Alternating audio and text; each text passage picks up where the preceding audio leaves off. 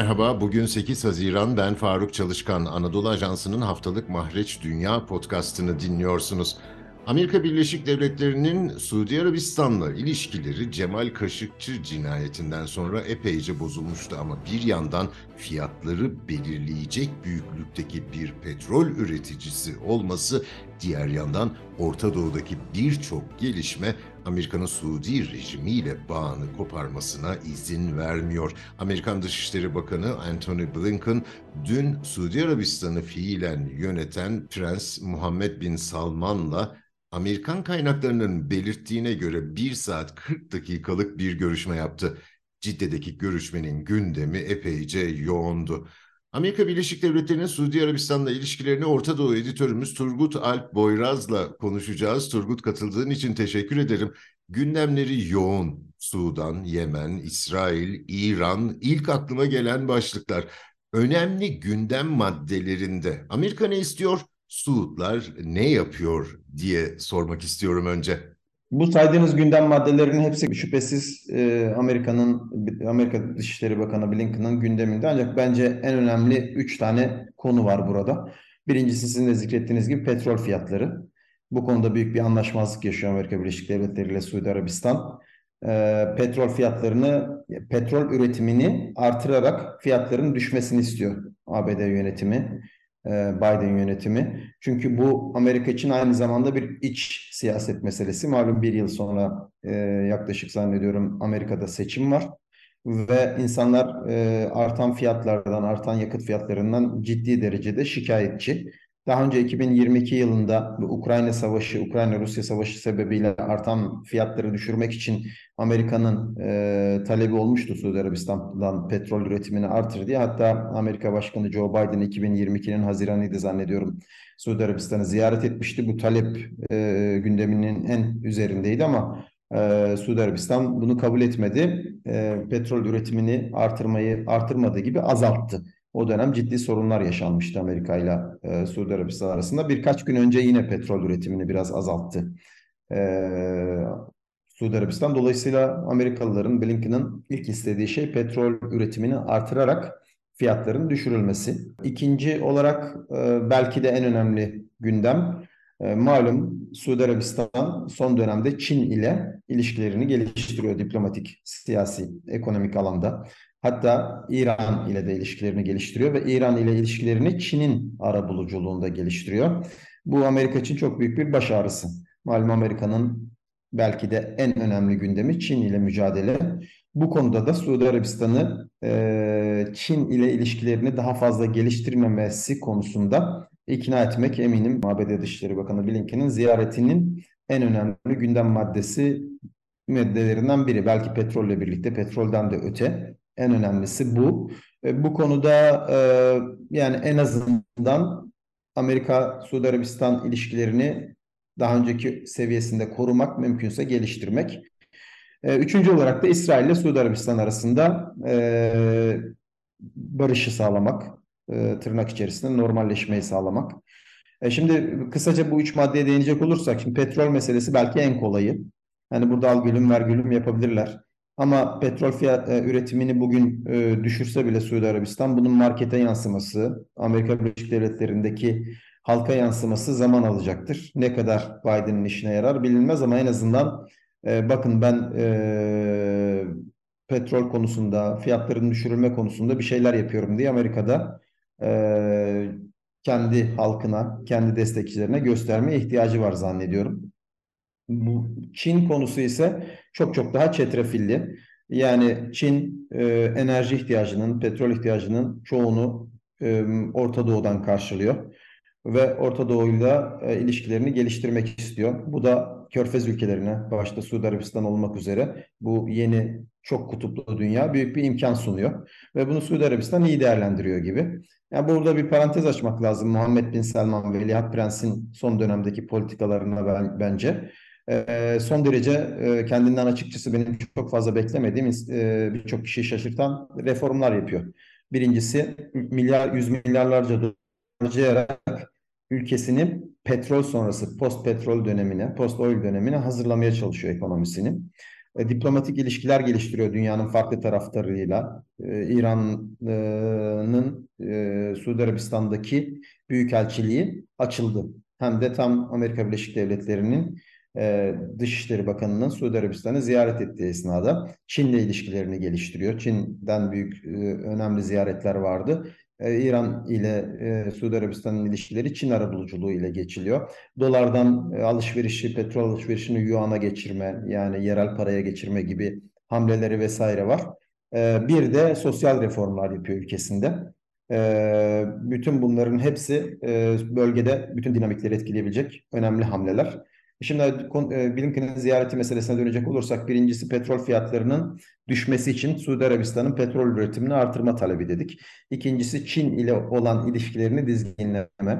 Onları işte bunun onların daha ileri gitmemelerinin gerektiğini söyleme. Üçüncüsü de İsrail konusu. Şimdi Çin meselesinde e, işi çok çok daha zor Amerika Birleşik Devletleri'nin. Hani bu, açıkçası bu konuda ne yapabilir? Ondan çok emin değilim. İsrail ile Suudi Arabistan ilişkileri de bugünden yarına olacak şeyler değil. Bunun birçok dinamiği var. Birincisi, İsrail buna hazır değil. Yani Suudi Arabistan'ın karşılığında istekleri var. Hani sizin sorunuzda demiştiniz, Amerika ne istiyor? Suudi Arabistan karşılığında ne diyor, ne istiyor diye.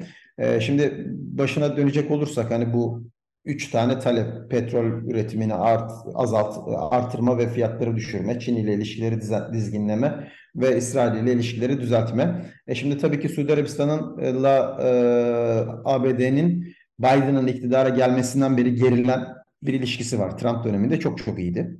E, bunun e, sebeplerinden birisi de bu insan hakları meselesi, işte Kaşıkçı meselesi vesaire. Hala Amerika'da bunu gündeme getiren senatörler var ve Muhammed bin Salman bundan mutlu değil. Ee, karşılığında muhtemelen e, A B D'den tabii ki silah almaya muhtaçlar. İlişkilerin daha iyi olması Amerika Birleşik Devletleri ile Suudi Arabistan'ın da çıkarına. Bunların hepsini mu muhtemelen masaya koyuyordur yani. Ee, hala Kaşıkçı'yı gündeme getiren senatörleri gündeme getiriyordur vesaire. Filistin-İsrail meselesinde ise Suudi Arabistan'ın bunu Birleşik Emirlikleri gibi, Bahreyn gibi hemen yapması mümkün değil. Bunun birçok sebebi var. Suudi Arabistan o dominant bir ülke. Kendi iç kamuoyu var vesaire.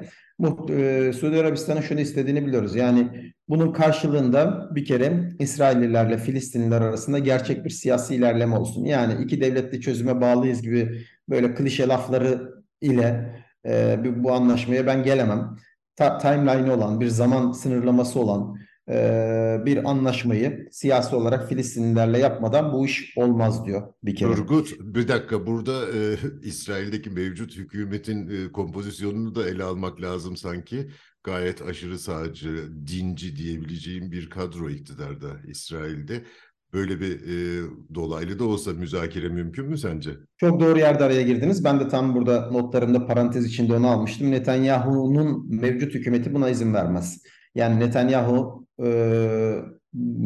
e, herhangi bir konuda, İsrail herhangi bir konuda adım atmaya Filistin meselesinde hazır değil. Ne siyasi olarak, ne askeri olarak, ne hiçbir konuda hazır değil. Malumunuz, kompozisyonu konuşmaya bile gerek yok. Aşağı yukarı herkes biliyor. Netanyahu tarihin en aşırı İsrail koalisyonunu yönetiyor. Filistinliler konusunda tırnak içerisinde en küçük tavize bile hazır değiller. Ha, Netanyahu burada ortaklarının bir kısmını değiştirebilir. O çok radikal. Smotrich ve Ben Givir'in yerine e, işte bakın ben büyük bir anlaşma yapacağım Suudi Arabistan'la diye dışarıdan e, Gantz'ın liderliğindeki, Benny Gantz'ın liderliğindeki partiyi vesaire alabilir ama bunlar çok çok zor şeyler. E, bugünden yarına olacak şeyler değil. E, ne İsrail tarafı buna hazır, ne de Suudi Arabistan bunu aynı Birleşik Arap Emirlikleri gibi pat diye yapabilir. E, İran'la ilişkiler konusunda ise e, burada e, hani şeyde e, Amerika ile Suudi Arabistan arasında çok çok büyük bir sorun gözükmüyor gibi. Bunu bir parantez açarak şunu söyleyeyim. Dün haberler vardı, bilmiyorum, e, hem İsrail basınında hem İran basınında Amerika Birleşik Devletleri'nin İran ile bir nükleer anlaşmaya yakın olduğu yönünde. E, görünen o ki masanın altında bir şeyler dönüyor. Ve Suudi Arabistan'ın bu konuda çok büyük bir problemi de yok gibi. Çünkü kendisi de zaten İran ile ilişkilerini geliştirmeye başladı. karşılıklı büyükelçilikleri açıyorlar. İşte dün Suudi Arabistan'da İran'ın misyonları açıldı. Hem büyükelçiliği hem Cidde'deki konsolosluğu açıldı. Yani Suudi Arabistanlılar diyorlar ki ben bununla yaşayabilirim. E, hatta e, yani Amerika-İran anlaşması olmasa bile e, bu yaptırımların, İran'a karşı olan yaptırımların etrafından dolaşarak İran ile ilişkilerini geliştirmenin peşinde olduğu Suudi Arabistan'ın konuşuluyor. Burada İsrail ise tamamen farklı bir yelpazeye düşüyor. İsrail bu konuda ciddi endişeleri var İsrail'in. Ee, birkaç fikir var İsrail'de bu konuda. Yani birincisi şöyle bir şey, ee, işte Amerika böyle bir şey yaparsa, mevcut hükümetin yapısını da göz önünde bulundurduğumuzda, işte e, hem e, İran'ın proksisi vekili olarak kabul edilen Lübnan'daki Hizbullah'a, hem de İran'ın içerisindeki o nükleer tesisleri vesaire vurmak gibi. Ama burada şöyle bir sorunu var İsrail'in, buna ne kadar hazır? Ve Amerika Birleşik Devletleri olmadan İran ile bir savaşa gidebilir mi? Bu büyük bir savaş anlamına geliyor. Bu ciddi soru işareti. Geçtiğimiz hafta İsrail-Mısır sınırında bir Mısırlı polis tarafından üç İsrail askeri öldürüldü. E şimdi bu içeride şunlar konuşulmaya başlandı. Yani bir Mısırlı polis sınırda üç İsrail askerini öldürebilmesi, İsrail'in böyle Hizbullah'la, İran'la büyük bir savaşa İsrail ordusunun hazır olmadığı anlamına geliyor diye. Bu arada İsrail ordusu da ciddi bir şekilde normal rutin tatbikatların ötesinde ciddi bir savaşa hazırlanıyormuş gibi tatbikatlar yapıyor bu arada. Onu da bir not olarak düşelim. Ee, şimdi Hizbullah e, ciddi bir güç Lübnan'da ve on e, yıldır yaklaşık e, Su Suriye'de Esed rejiminin yanında savaşıyor. Yani orada piknik yapmıyorlar, ciddi bir savaş halindeler.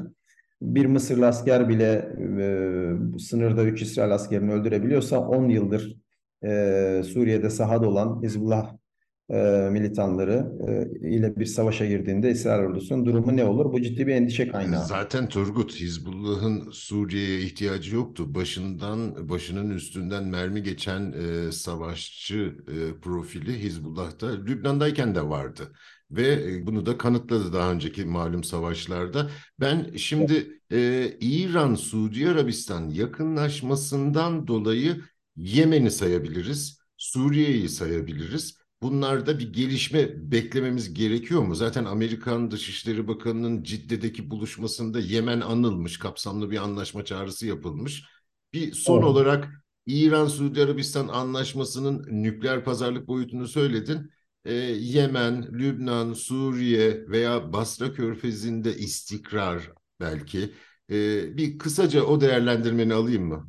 Herkesin gündeminde buydu. Özellikle benim bulunduğum Lübnan'da malum Hizbullah çok güçlü, Hristiyanlar var güçlü, Sünniler var Körfez ülkesinin de, Körfez'in desteklediği güçlü ve bunların yaşadığı tansiyon tıpkı Irak'ta olduğu gibi e, Lübnan'ı Lübnan'ı yıkıma sürükledi. Acaba İran-Suudi Arabistan yakınlaşması buraya olumlu yansır mı diye. İlk olarak şöyle etkileri oldu. Mesela bazı Şii gruplar e, Hamaney'in, İran liderinin resminin yanına Muhammed bin Salman'ın resmini bile astıkları oldu. Ama e, açık söylemek gerekirse ne İran bölgesel iştiyaklarından, bölgesel arzularından vazgeçmeye çok hazır gibi gözükmüyor. Ne Yemen'de, ne Lübnan'da, ne de Irak'ta. E, dolayısıyla bu büyük bir soru işareti. Yani Suudi Arabistan'la İran'ın yakınlaşması, bu iki ülkenin mücadele ettiği ve bu mücadeleden dolayı o ülkelerin zarar gördüğü Yemen, Lübnan, Irak gibi ülkelerde bir istikrara yol açacak mı? Açıkçası bunu bekleyip görmek lazım ama İran'ın ben hani e, kendi şahsi kanaatimi söyleyeyim. E, bu konudaki bölgesel arzularından, buralardaki proksilerini, vekillerini kullanma e, siyasetinden çok vazgeçeceğini düşünmüyorum. Dolayısıyla e, yani bazı olumlu etkileri elbette ki olabilir ama çok büyük bir böyle oyun değiştirici Lübnan'da, Yemen'de, Irak'ta olumlu etkisini bugünden yarına pek mümkün görmüyorum açıkçası. Beyrut'tan Anadolu Ajansı Orta Doğu Haberleri Editörü Turgut Alp Boyraz'a katıldığı için teşekkür ediyorum. Bizi hangi mecrada dinliyorsanız orada abone olmayı lütfen unutmayın. Hoşça kalın.